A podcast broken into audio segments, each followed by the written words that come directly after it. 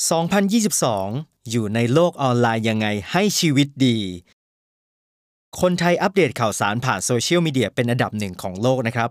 เชื่อข่าวจากโซเชียลมีเดียเป็นอันดับ 2 ของโลก ใช้ Facebook เป็นอันดับ 8 ของโลก โพสต์ Facebook เฉลี่ย 11 ครั้ง คอมเมนต์เฉลี่ย 8 ครั้งต่อเดือน ใช้ Twitter อันดับ 10 ของโลก ว้าว และหนึ่งใน 3 ของคนไทยทำธุรกรรมทางการเงินทางออนไลน์แล้วนะครับ สวัสดีครับ พบกับ AdVoice Podcast Podcast ที่จะมาช่วย AdVoice ให้คุณใช้ชีวิตกับเทคโนโลยีได้ Advance และรู้เท่าทันมากยิ่งขึ้น สถิติที่ได้ฟังไปตอนต้นนั้นคือ สถิติจาก Global Digital Report 2021 นะครับ จาก VR Social ซึ่งความน่าสนใจคือ คนไทยเราเนี่ยนะครับ ไม่แพ้ชาติใดในโลกจริง ๆ โดยเฉพาะการใช้งานโซเชียลมีเดียนะครับ ถึงแม้คนไทยอย่างเราๆนะครับจะอยู่กับโซเชียลมีเดียมาเป็น 10 ปี จนทำสถิติใช้งานมากระดับโลก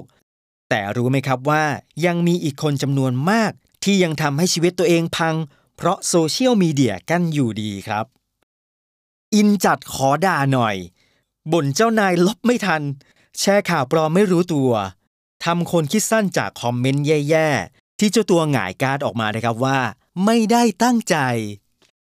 เคสเหล่านี้นะครับคือเหตุผลชีวิตพัง เพราะใช้งานโซเชียลมีเดียแบบผิดๆผลลัพธ์ที่ต้องรับไปก็มีตั้งแต่เพื่อนเลิกคบ โดนฟ้อง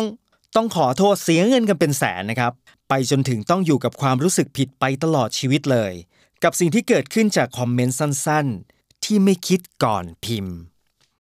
แต่นี่มัน 2022 แล้วนะครับ เรามาใช้ชีวิตในโลกออนไลน์ให้ดีกว่าเดิมดีกว่านะครับ เราจะมีชีวิตที่ดีในโซเชียลได้อย่างไร อันดับแรกนะครับ เราต้องเข้าใจเรื่องของดิจิ t a ลฟุตพิ้นกันสักหน่อยนะครับ ต้องจำไว้ขึ้นใจเลยนะครับว่า ทุกๆ สิ่งที่เราทำลงไปในโลกโซเชียล มันจะอยู่บนนั้นไปตลอดกาลครับ ฟังถึงตอนนี้คุณอาจจะบอกว่าทุกอย่างเนี่ยมันลบได้นี่นา ใช่ครับ แต่ว่าเคสฟ้องร้องที่โดนปรับกันเป็นแสนแสนคอมเมนต์ก็โดนลบนะครับ แต่ลบไม่ทันคนแคปได้ครับ และไม่ใช่คนเดียวที่แคปเก็บไว้ด้วยนะสิครับ ใครๆก็สามารถแคปสิ่งที่คุณทำลงไปได้ทั้งนั้นนะครับจำไว้เลย หรือการที่คุณจะไปโพสต์สเตตัสหรือกระทู้ในเว็บบอร์ดใด ๆ การเปิดเผยข้อมูลส่วนตัวต่างๆ ก็อาจจะนำพาความลำบากมาให้กับชีวิตในอนาคตได้ไม่รู้ตัวนะครับ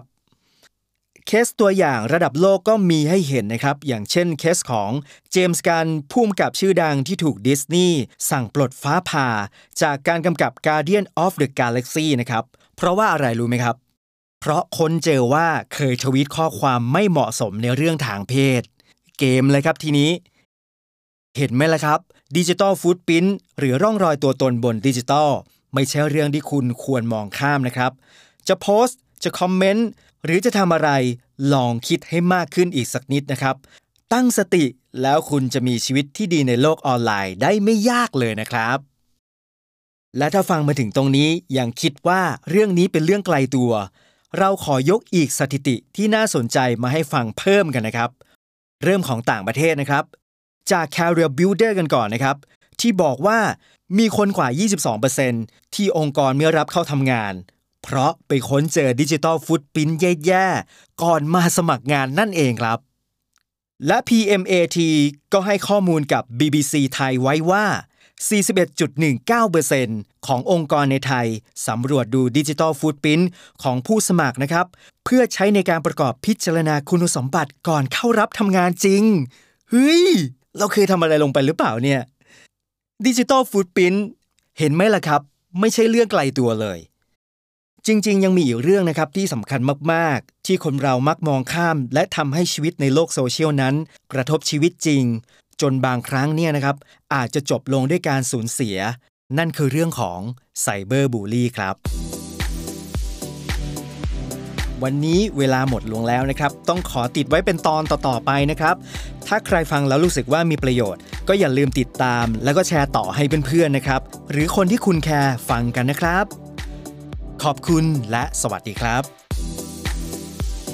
ฝากกดไลค์ กดแชร์ และกดติดตามช่องทาง a d v o i c e Club ทั้งใน Facebook YouTube TikTok Twitter ด้วยนะครับ นึกถึง IT นึกถึง Advice จำหน่ายและซ่อม ครบ จบในที่เดียว